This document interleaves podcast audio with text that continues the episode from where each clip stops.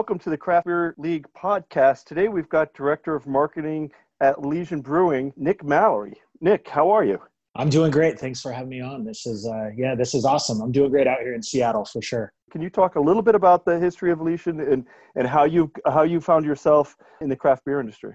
Yeah, my uh, my history in craft beer actually goes back, my personal history in craft beer goes back about ten years. I'm uh, I'm a Northwest kid, so I grew up in in Eugene, Oregon, the, the home of uh, the, the Harvard of the West Coast, the University of Oregon, which I went to, I like to say. Uh, so craft beer has always been a big part of my life. I worked in a craft brewery called the Wild Duck Brewery in Eugene when I was in college. This is back in like, you know, the early two thousands, uh, you know, two thousand one, two thousand two, two thousand three. And uh, so craft beer has always been kind of an omnipresent, you know, part of my life. And uh About ten years ago, I started working with Rogue Ales, which uh, their headquarters is in Portland. Their main brewery is in Newport. I was their head of marketing for four and a half years. I worked with uh, Jack Joyce and, and his son, Brett Joyce, who was the president of Rogue, two great guys in, in craft beer that really were at the, the vanguard of the industry. You know, Rogue's been around since eighty-eight. So from there, I went to work for Widmer Brothers, another um, mm-hmm. heritage brand in the Portland area. Got to know Robin Kurt really well, loved working on that brand. And then from there, I worked in marketing uh, for Kona Brewing, which was part of the, the C B A, Craft Brew Alliance infrastructure in Portland. Um, learned a lot about that awesome nationwide brand. Uh, moved up to Seattle, got married. Uh, my wife's actually a beer influencer, a beer and food writer, uh, Jackie Dodd, the beer ness dot com. Um, so it's kind of a family business with us. Moved up here to Seattle, uh, knew some guys at Elysian. Uh, they knew I was in the area, kind of new to the area. And they're like, hey, we need somebody to come in and, and help us on our marketing team. And uh, that was about two years ago. So yeah, I've been with Elysian for, for a couple of years now, really helping to kind of expand and evolve uh, the way we go to market with our beers. Um, Elysian itself's been around since ninety-six, uh, which coincidentally is the year I graduated from high school. So uh, Seattle in nineteen ninety-six, very different world um, than it is now. You know, it's kind of the hotbed tech center. ninety-six was like pre-Amazon, I guess, kind of mid-Microsoft. Um, but yeah, we started down in, in the Capitol Hill area. If anybody knows, uh, knows Seattle, that's kind of one of our main sort of downtown neighborhood hubs. Uh, started down there with our first brewery back in ninety-six, um, you know, grew like crazy, added a couple pub locations. Um, and then now it's, uh, you know, three hundred plus thousand barrel brand uh, nationwide. So it's been a pretty great success story. twenty-five years we're going to be celebrating next year. Uh, and it's an awesome brand, super fun brand to work with for sure. Mike, do you want to speak to the brands that were that are, are in the, the next season of uh, our league? Yes, there are. So there are a couple, uh, we, we've done a couple of seasons, a couple of passes with the Craft uh, Beer League just to, to get things going. And in, in this season that's coming up now, certainly I think it's probably a, the top two beers of Elysian that are, are in it. Space Dust I P A and Contact Haze Hazy I P A will, will be beers you could select in the Craft Beer League. And, and uh, again, the whole objective is just uh, picking the beers that are going to have the the largest percentage week over week growth. Yeah, and I know both have been, historically, both of those beers have been very popular with players uh, in the league. You can pick different beers each week, but those always bubble up as one of the, uh, two of the favorites out there that uh, many, many players select. And Nick, it's a little bit like picking, um, you know, picking the brackets for for basketball. It's hard not. It's hard yeah. not to include Oregon. I went to Seton Hall, so it's hard. You know, even in a bad year, if they just make the, they just make the cut. I think that's part of the fun. Is it's not life and death. So people oftentimes pick their favorite beers, or beers they just think for whatever reason. You know, sometimes they look at the numbers, but a lot of it's it's picking your favorite beers and seeing how they're doing week to week. So, yeah, that's good. I mean, those are two big swings for us. Those are, uh, you know, Space Dust is a, is a huge brand for us. Great beer, awesome story. And, you know, Contact Haze was a new release in January. It's been, it's been doing really, really great. Uh, that's been a, one of my favorite beers that we have in the portfolio. I think, you know, Contact Haze now, I think, is the number two, um, new innovation beer every year. You know, they come out with these top ten new innovation beer lists, and, uh, you know, nationwide Contact Haze is number two. So that's a great, Great swing. It's a it's an awesome beer for sure. Well, that's great. Congratulations on that. You know, I know it's work, right? It's not it's not play, but it, it, it must be it must be fun working there. I mean, from like everyone we run into is is fairly nice in this industry, but what what's your, you know, how do you like it? It, I mean, it's it's an amazing it's an amazing industry. I you know, and it's it's an amazing industry because of the people. Um, you know, craft beer, craft brewers at heart, you know, they're all they're all a bunch of pirates. You know, and I mean that so lovingly. You know, it is, especially when you talk when you talk to folks that have been around for a really long time. You know, Kurt and Rob Widmer started Widmer Brothers in eighty-four. Uh, you know, Joe Basak and Dave Bueller started uh, started Elysian with Dick Cantwell back in nineteen ninety-six. You know, and it was like by hook or by crook, you put these breweries together, and, and there was no, you know, homebrew shops were hard to come by. And a lot of the old equipment was old repurposed dairy equipment, and, and you're welding parts onto it. And so it really is a true labor of love. Um, you know, for me, like I said, my wife's a, a beer and food writer, so it's the family business, and I, I, I wouldn't have it any other way.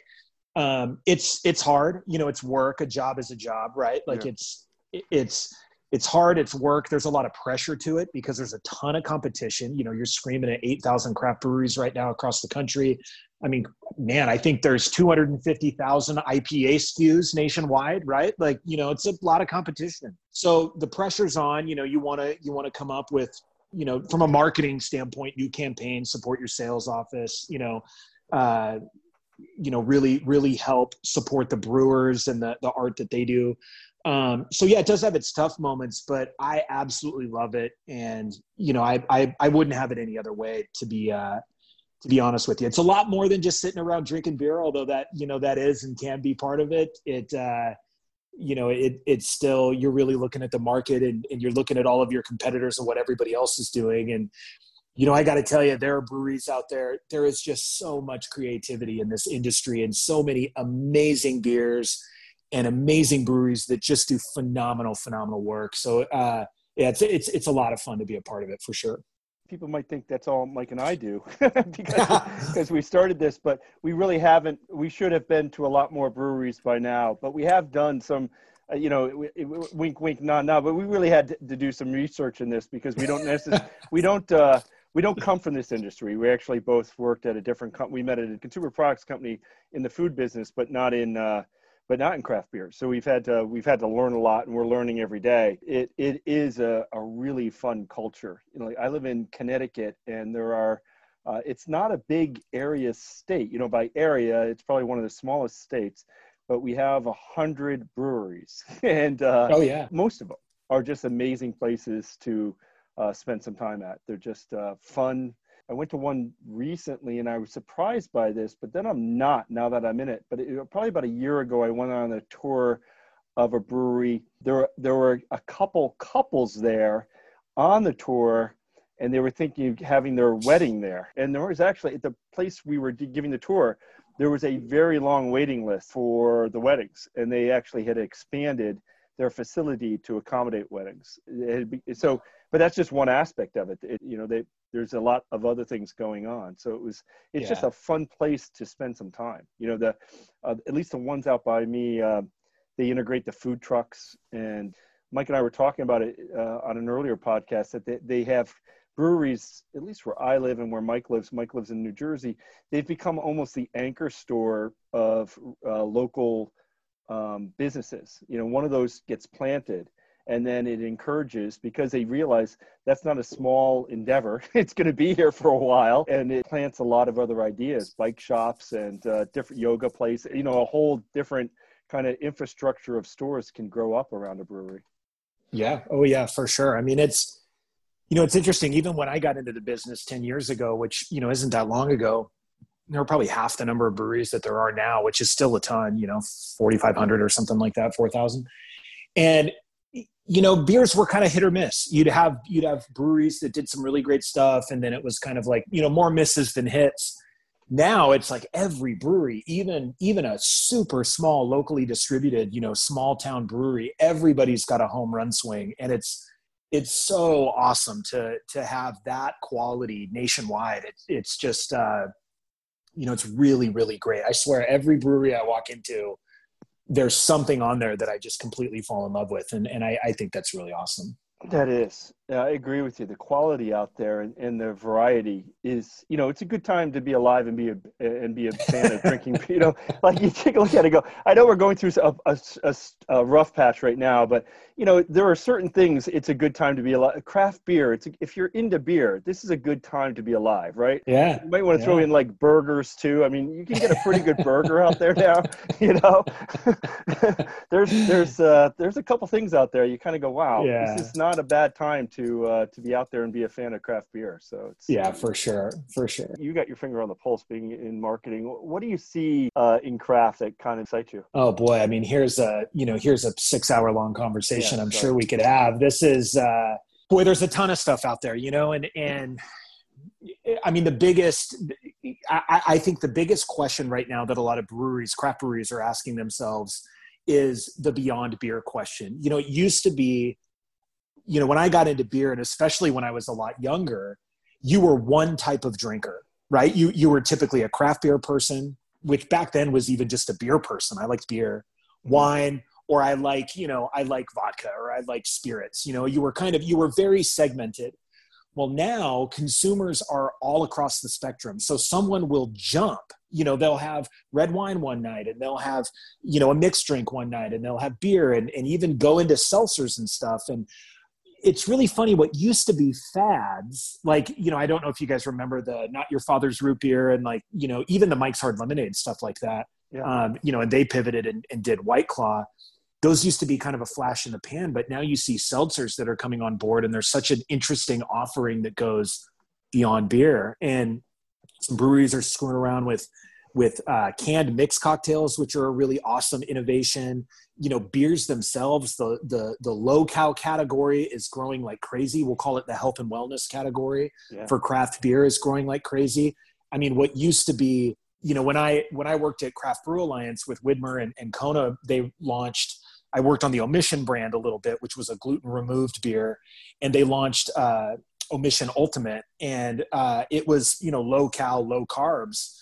And at the time, it was so on the vanguard of of that segment, which has now really exploded. There are a lot of big national breweries that have these low-cal, you know, Goose and Solo and, and Deschutes and Wowza here locally, which is a, a low-cal hazy I P A. So it's really interesting. It, it's not, and, and then on top of all of that, your big I P A bombers are still a thing. Like, yeah. you know, I P A category is still driving so much growth in craft beer. It is still overwhelmingly the number one category in craft beer. And now you're seeing this broad spectrum of I P As, from hazy I P As, like you guys mentioned, Contact Haze earlier, to, you know, Imperial I P As are still playing really well. You know, Russian River is probably going to kill it with Pliny the Younger and Pliny the Elder for the rest of time, because those are so amazing from a beer perspective.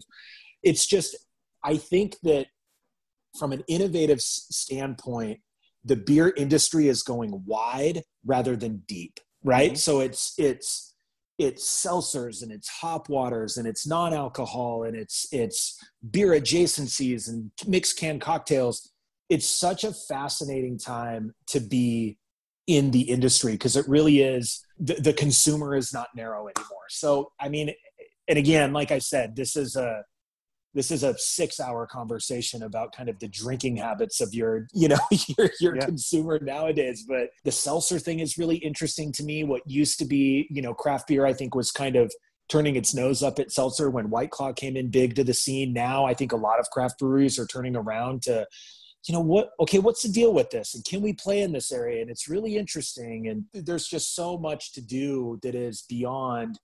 Uh, you know, I got to give it up to Rogue. When I worked at Rogue, they did Rogue sodas, and they had Rogue spirits, and, you know, now Rogue is doing C B D drinks, and they're in the cocktail space with canned cocktails. It's just super fascinating time to be, to be innovating um, at a brewery for sure. I know shortage of choices, but I, I think what you mentioned is very interesting, is that it's not really geared towards uh, maybe expanding the audience. It's actually the consumers that are actually jumping across all of those categories, and, and they, they all are getting traction, even with the, the same group of people. Yeah, absolutely right. Absolutely right. You know, every week we have the data fuels our game. And we can't help but look at some of the numbers week by week. And we tend to get distracted by it because we're fascinated with what's going on in the category.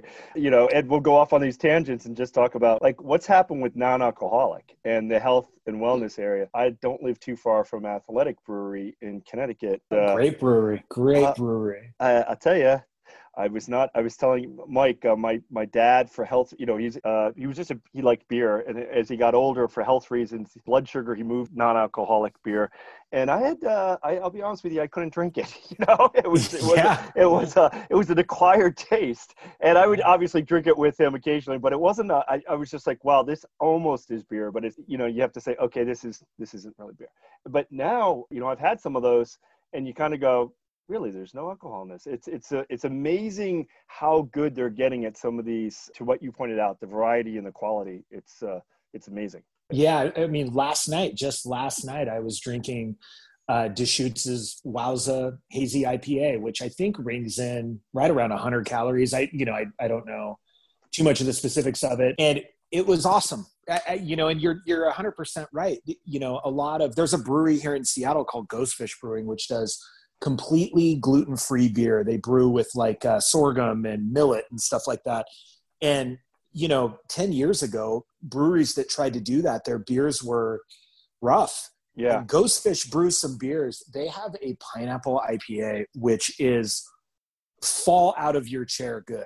I mean, crazy good. Their stout is crazy good. And you're right. It, it you know, even I, I went to an event where I was able to try Goose's solo uh, low-calorie I P A, or yeah, low-calorie I P A, right before they launched it, and I couldn't believe it. I couldn't believe how good it was. And, you know, you think back to, you know, my dad's generation drinking O'Doul's and the near beers. I'm like, oh, you poor guys. What you missed out on, you know, now. Oh, it's a whole new world. So. I feel bad. My dad passed away last year, and I go, if he could try some of this stuff now, it's amazing. Right. Yeah, it, it. I had one after a road race. I actually questioned whether it had alcohol in it because it was, you know, it was an I P A, and it didn't. It tasted like a, you know, I want to say real beer, but it was tasted like a, a beer with alcohol in it. It was, uh, it was pretty amazing. Yeah. So. So yeah, it's it is an exciting time. It's like I know COVID's and impacting some of the smaller breweries, but it's also it's also opening up some legislation opportunities. They're kind of getting a little bit more open to the idea of home delivery. You guys have that right. Fairly active. Retailers being able to ship beer to different locations. There's a lot of different innovations coming from both the legislation and and, and different things that. Yeah, it's really fascinating. About Nine years ago, I went to a social media in the beverage industry conference in San Francisco. I'll never forget, they had a speaker there that was talking about the new frontier is Amazon for beer. So like being, or like Zappos for beer, being able to go into an online location and order whatever beer you want. Because what's the one thing about beer, not a one thing, but a thing about beer that is super frustrating is that if you, Mike, you live out in Connecticut, you probably can't get, I mean, if you can, it's really hard. You can't get Pliny the Elder, which is Russian River's big swing, no. you know, their, their, their holy grail beer. But what if you could, you know, because they're not distributed nationwide, right? So they're impossible to get. Like Heady Topper, you can't get Heady Topper out in the Northwest, right? right. Or, you know, Allagash White is hard to find out here. It, you know, the what if you could do that? And nine years ago, that seemed like they were talking about, you know, flying to Mars. It seemed impossible. Well, then, you know, COVID comes along and yeah, it's, it's a, it's a, a nightmare from a social health standpoint, but for the beer industry, it really has relaxed a lot of these, you know, a lot of these constraints. It's, it's sort of relaxed the three tier system. Now we can look at e-commerce solutions and we can ship within our states very easily. And it, it really does open up, you know, a whole new avenue for consumers to get, to get beers, which has always been the the number one question that we get at Elysian. And there's, I, I would absolutely guarantee you, this is the, a similar question amongst most, if not all brewers nationwide. Whenever we post to one of our social channels, anything about a beer, Contact Haze, Space Dust, anything, the number one question you get back is, can I get it in X? Can I get it in X state? Can I get it in Miami? Can I get it in, you know, wherever, right? And I think the new frontier is trying to, to potentially break down some of that. Now there's a, it, it's tough because we've got a lot of awesome wholesaler partners and does that, you know, does that impact their business and how can we kind of all get along? But you're one hundred percent right. It really has opened up these new avenues that have always, that have never really, I think, been thought all the way through before, that now are getting their due to be like, hey, you know, okay, let's kind of think this out. How does this, how can we get Mike out in Connecticut some Pliny the Younger? You know, how do, how can we make that happen? So right. It works for wine, right? Like it works for wine. So I think, you know, when I worked at Rogue, Jack Joyce, the founder of Rogue, always told me, you know, look at wine, look at what the wine industry is doing. They've got so much of this stuff figured out. You know, you go to even a terrible vineyard and it's amazing. Right? Like yeah. even a, even a bad vineyard experience is like you're on the doorstep of heaven. So, you know, and their, their wine clubs and how they interact with the consumers, and you intuitively know, you know, even, you know, I think even my six-year-old daughter knows that red goes with meat and white goes with fish, right? Like it's just wine as part of the dinner table. I think beer is like really starting to head in that direction in earnest, has been for a while, but I think, uh, you know, forward it will be in in a lot of different ways. That's probably yeah. a good comparison. And and when you think of how many different wines there are, as much as we've talked about how many different, you know, craft beers or how many different I P As there are out there, uh, I'm thinking, I don't know the, the numbers, but I'm thinking wine, you know, brands may even have that beat. So oh, know, for somehow, sure. Oh, yeah. Somehow yeah. They, they've got that figured out. That that probably is a good comparison and maybe a good model to follow. Well, the other thing that they've got figured out that is so unique to beer, well, not unique to beer because we're talking about in the context of wine, but the other thing that wine has nailed is the terroir of wine.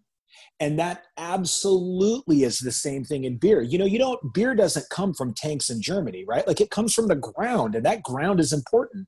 Yeah. You know, right outside of where I'm at, probably what, eighty-five miles away, is Yakima, the number one North American hop growing region that we've got. And so our beers, our hops that we have access to will be a little bit different than other areas of the country, you know, it, it, and even other areas of the world. Wine has that nailed. You know that you can get a good Pinot Noir from the Willamette Valley in Oregon. You know, you got great Chardonnays down in Napa. You know, you got big giant reds over in France, right? And that, and that where those wines come from means something. I think that's also, you know, a place where craft beer is going to continue to grow, and, and, and has been doing a great job of it in the last couple of years, really telling people, you know, this barley comes from someplace, and that someplace matters. And the hops come from someplace, and that also matters. Yeah.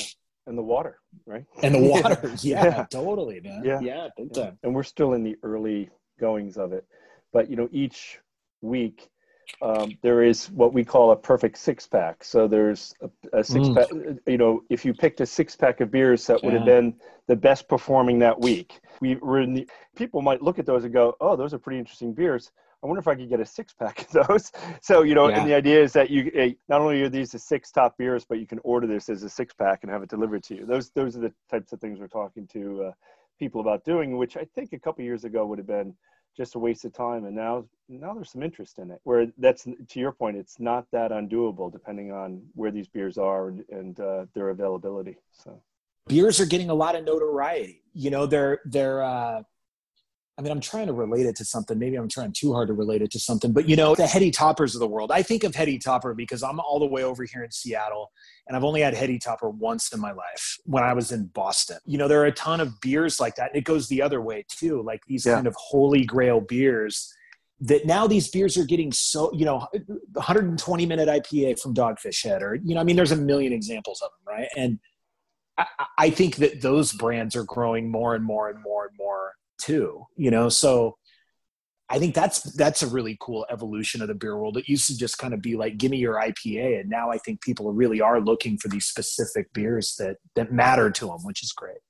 Yeah, we like talking to everyone that we've had on, but and but you know, talking to a marketing person within a, a you know a, a class one craft brewer is is uh, it's pretty cool. Well, I'll so tell you what, for a lot of, for, for a lot of guys like me, or, you know, a lot of people like me, I'm, I'm sure they would just, you know, I, I could sit down and talk about this stuff nonstop, because it's, like I said, it's a job, but I absolutely adore it. You know, it's, it's so, uh, it kind of gets in your bones, you know what I mean? And I mean, I'm sure you guys know what I mean. You guys yeah. got a podcast for crying out yeah. loud. So of course it's in your bones. Uh, but I, the thing I'm really interested about with, with your guys' podcast that, that really piqued my interest. And I checked out your website, listened to some of the other episodes just to kind of, you know, the guy you had on from um, Untappd? Yeah, the Untappd. Yeah, God, yeah John, John Dispenza I, from Untappd, yeah. I couldn't stop thinking about Thrillist for some reason, which I knew it wasn't that, but I, the word escaped me. Right. But like that kind of thing, you know, consumers being interested in the sales numbers of beer, I think is is interesting because,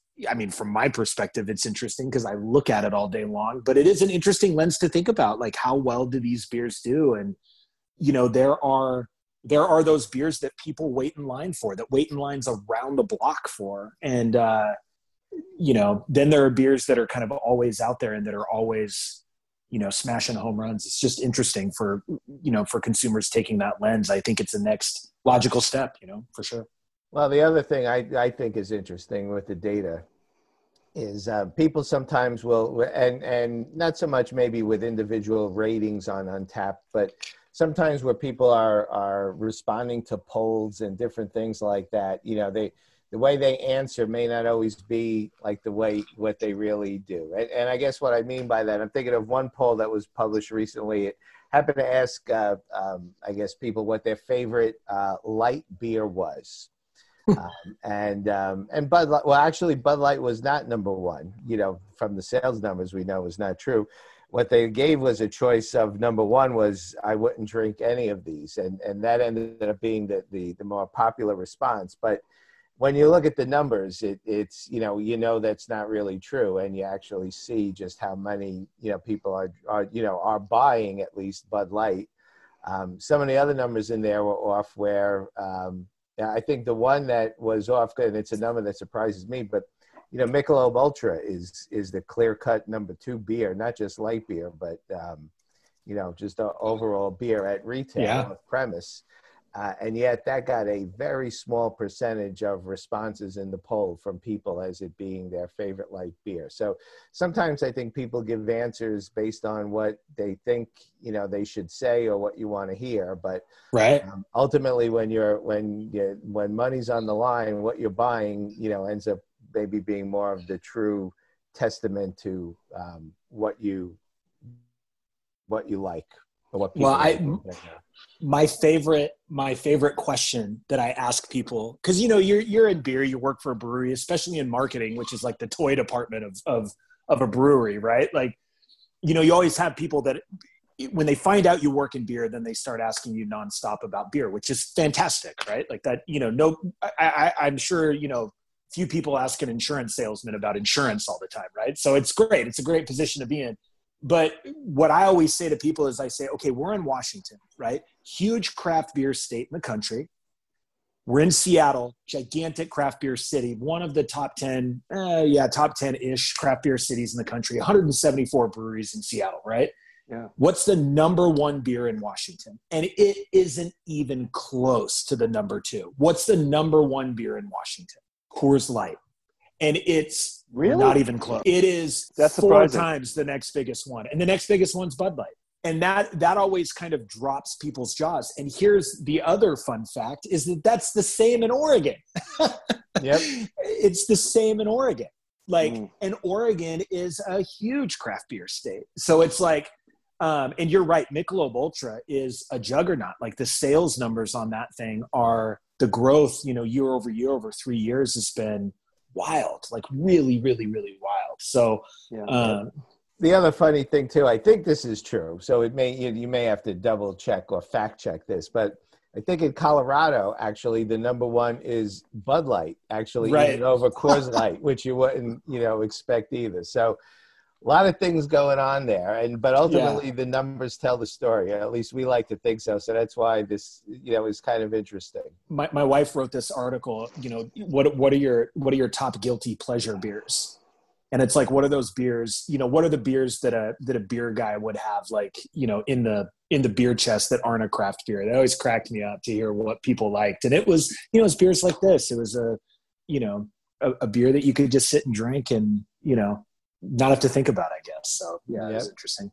Well, you hear a lot of people talk about stories of just um, nostalgia may end up being a, a factor in even making that choice. I know, because I do this sometimes, but I know other people have mentioned it too, of just, you know, getting a, a Pabst Blue Ribbon just because yeah. of, you know, probably what you what you're remembering of, of having it back in college days or things like that. And um, so that ends up, you know, probably keeping some of these, you know, older uh, brands alive. There, there's yeah. some nostalgia factor.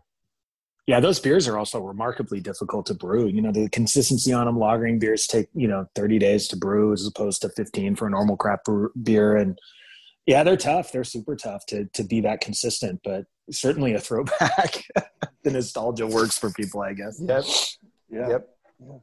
Well, Nick, we really appreciate you being on today. You know, we're going to, we're excited about the next season. We're really emphasizing the ability to, for individuals to create their own league. So you could actually invite all the people within Elysian to, to be part of your personal, or just like a regular fantasy football league, you know, if you wanted to invite your poker buddies to play, that that's what it's all set up to do. So uh, we're excited about that in the next go round. So we'll send you a link to that, and you can uh, create your own league, and we're going to be off and running soon on that. So that, that'll be, that'll be fun. We really appreciate you being a part of the podcast today, and thank you for your time. This has been, this has been a great conversation about craft beer. Well, if I can help you guys in any way down the road, or you want to talk beer again, you know, just, uh, shoot me a note. I, I, I appreciate it. Like I said, I, it, you know, it, it might be a job, but I totally love the industry and love the people in it, and, and could talk about it, you know, probably ad nauseum. So I appreciate you guys reaching out for sure. Yeah, I know we're meeting great. today virtually, but when the festivals start back up again, we'll definitely, we're going to be a part of those, and we hope to see you at one. Uh, I got to tell you, I feel bad for those first couple of festivals, because there's going to be five hundred thousand people at each one of them. So right? I, I can't right. wait to get back to you're it. Right. They better have them in a, they better have them in a city that can handle it, yeah. because you're right. Yeah. It's going to be, it's going to be everyone first year where it's safe and everyone's going, it's going to be, it's going to be a, a huge event. Stadium size event. So it should be cool. But yeah, I appreciate it, guys. Thank you. Thanks. All right, you too. Thank Thanks. You. Bye. Take Bye. care. Bye.